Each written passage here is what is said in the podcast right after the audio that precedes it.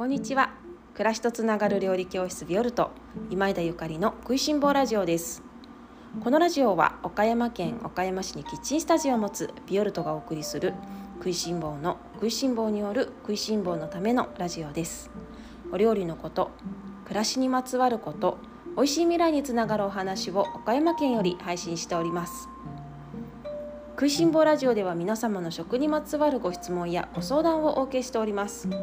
今日の晩ご飯何にしようというようなお悩みからお料理に関するご質問などお聞きいただいております。音声配信のメッセージ機能やホームページ SNS などからお知らせください。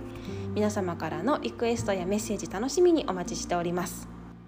皆様おはようございます。本日は4月5日月曜日です。いかがお過ごしでしょうか？今日から月曜日ですね。また頑張っていきましょう。昨日はたっぷりと雨が降りましたね。これでもう桜も随分散ってしまったんではないかなと想像しているんですけれども桜の木がお近くにある 皆様桜の様子見ましたか？まあ、仕方がないですね。これがあの季節の移り変わりというか、まあ、自然のものは諸行無常であの必ずね変化があるということでまた来年の桜の開花を楽しみに。まあでもこのこれからのね新緑のキラキラのあの緑も楽しみにしていきたいと思います。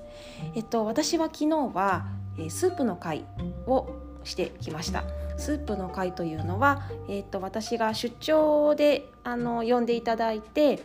美味しいスープを作るということをテーマに、まあ、あの季節のお野菜とそれからお塩とオリーブオイルだけで美味しいスープができるんだよっていうことを講習させていただくという回であの普段の料理教室のキッチンスタジオのでのレッスンは会員制でそしてあの結構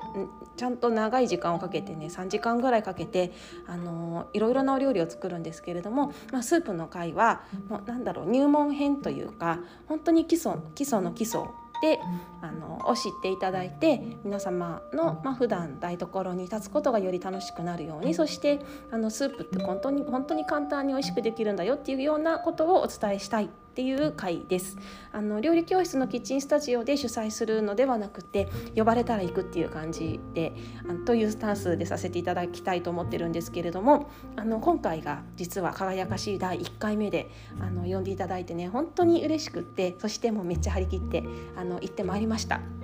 えっと、昨日は岡山県倉敷市の、あのー、方にね呼んでいただいてそちらで、えっと、講習をさせていただいたんですけれども、えっと、きのこのスープを作らせていただきました。あのご参加の方にパン教室の先生がいらっしゃって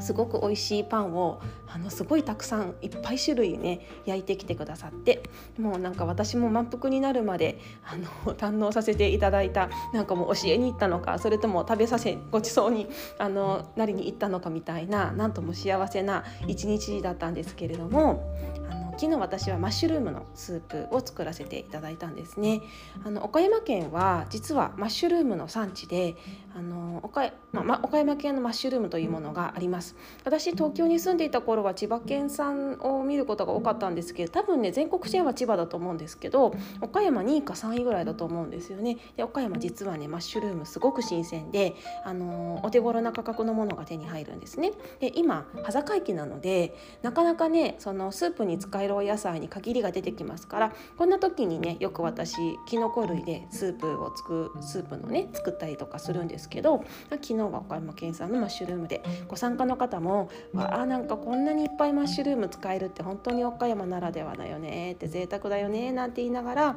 あのスープとあスープマッシュルームとそれから玉ねぎとあの塩とオリーブオイルだけで作ったスープをねあのお召し上がりいただいたんですけどあの皆さんご試食の際にねいやこれ本当に塩とオリーブオイルだけだったよねってなんか改めてあの何度も何度も確認されている様子がねすごく私は嬉しくってあのなんでみんなそのスープの素みたいなものを使うんだろうねなんておっしゃってくださる方もいても本当そうなんですよね。スープってあの本当に簡単に塩と油少量のねオリーブオイルだけでできるのでもうぜひともこれを多くの方に知っていただきたくてあのこれからもこんな活動を続けていきたいと思っておりますので皆様ぜひお声がけください。どこにでも行きます。でね今日はあのスープの話ではなくてそのマッシュルームの話させていただこうと思っております。マッシュルームっていうかマッシュルームをまあ、キノコですね。キノコ類をお掃除するっていうお話です。キノコは洗っちゃいけないっていうのは聞いたことありますか？例えばあのしめじとかエリンギとかしいたけ今旬ですけれどもマッシュルームとかさまざまなきのこ類が、えー、お店や、えー、市場に行くと売っていますけれどもきのこは洗ってしまうとその旨味がね簡単に水溶性で流出してしまうので美味しさが半減してしまうんですね。だからきのこは洗っちゃいけないっていうのがあの超鉄則鉄則というか超基本の基本の基本なんです。でも意外とあなんか汚れが気になるから洗っちゃうんですよねっていう方が多くいらっしゃってね。まあ確かにそうなんですよね。で特にそのマッシュルームとかそれから本当に山からあの持ってきたきのこだったりとかそれからまあ原木しいたけとかもね意外とその土汚れというかあの腐葉土みたいな葉っぱの汚れとかがついてたりするのでどうやってこのねあの土とかを落としていくのかっていうのがちょっと気になるところなんですけど私すごくおすすめなあの道具がありましてねあの今日道具の話の第2弾第3弾です。あのマッシュルーム用のブラシっていうものがあります。キノコブラシって私は呼んでるんですけどこのキノコブラシはあのキノコ専用のブラシではきなんだろうなブラシ片手で持てるねちょうどどれぐらいだろう10 10センチぐらいの長さのね片手で持っているブラシなんですけれどもこのブラシでキノコの汚れをさささささっときれいに落としていくのであのそれによって洗わなくて済むっていうものですね。だからマッシュルームなんかを、まあ、スープしたりとかあのマリネしたりとかパスタに入れたりする時は洗わないであの調理ができるとても優れものなんです。でこれね私実は最初にこのマッシュルームブラシと出会ったのが今片手に持って喋ってるんですけどこのマッシュルームブラシと出会ったのが航空会社に勤めていた時のあのロンドンのとあるロンドンのセレクトショップで出会ったんですね。といってもマッシュルームブラシにはねなんかドイツ語なのかなんかそういうちょっとドイツ語っぽいものが書いてあるんですよ多分ね汚れ落としとかね そんななんかキノコブラシとかそんな言葉が書いてあるんですけれどもでもそれロンドンでねたまたま見つけてねであのキノコの絵が書いてあるの。あ何これキノコ湯煎用のブラシがあると思ってもうそれを思わず買ってでずっと海あの香港に住んでいた時にそれを使ってお料理してたんですけれども日本に帰ってきてねなんかはて新しいものを買いたくな買い,、ね、買い足したいけどどうしようと思って調べたらあインターネットに同じマッシュルームブラシが売っているっていうことに気がついてでそれからまた日本でも何回かあの通販でオンラインで買ってマッシュルームブラシ同じものを使っています。今ねちょっと形状が多分昔と変わってると思うんですけれども同じメーカーから出ていましてあのちょっとリンクを貼ってこので皆様あの、ま、見ていただけたらと思うんですけど岡山の方もね、えっと、岡山市の北区にアクシスナーフっていうあの素敵な雑貨屋さんがあるんですけどあのアクシスナーフさんでは多分取り扱っているはずです。ちょっとあの確認してないので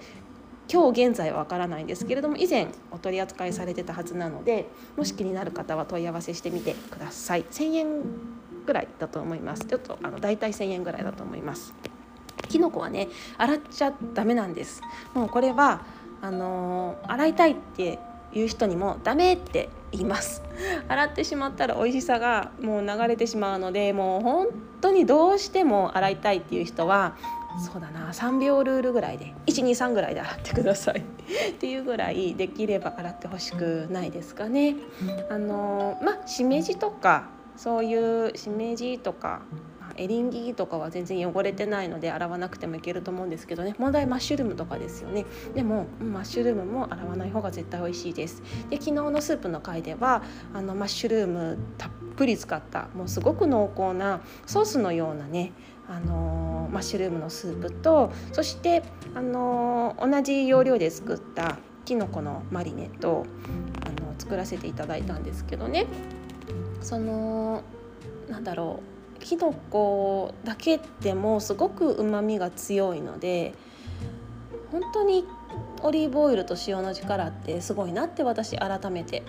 であのこれ美味しいオリーブオイルじゃないとダメなんですよね。美味しくならないんですよね。とかこれはあの別の例えば米油とかだとこの味にはならないんですよね。とかあのそういう質問もお受けしたんですけれどもやっぱりそのオリーブオイルっていうのはそういうお米とかそれからごま油とかえっと、グレープシードなどのオイルと決定的に違うところがあってそれはねオリーブオイルっていうのはオリーブのフルーツジュースなんですね。特にエキストラバージンオリーブオイルっていうのはフルーツのなんか生ジュース生搾りジュースなわけです。ただ一方ごまとかグレープシードとかそれから米とかまあ菜種とか、まあ、何でもいいですけれどもその他の油っていうのは種の油なのでイタリアでもあのオリーブオイルなのかそれとも種の油なのかって分けられて皆様、あの判別しているぐらいオリーブオイルと種の油っていうのは別のものだと捉えられています。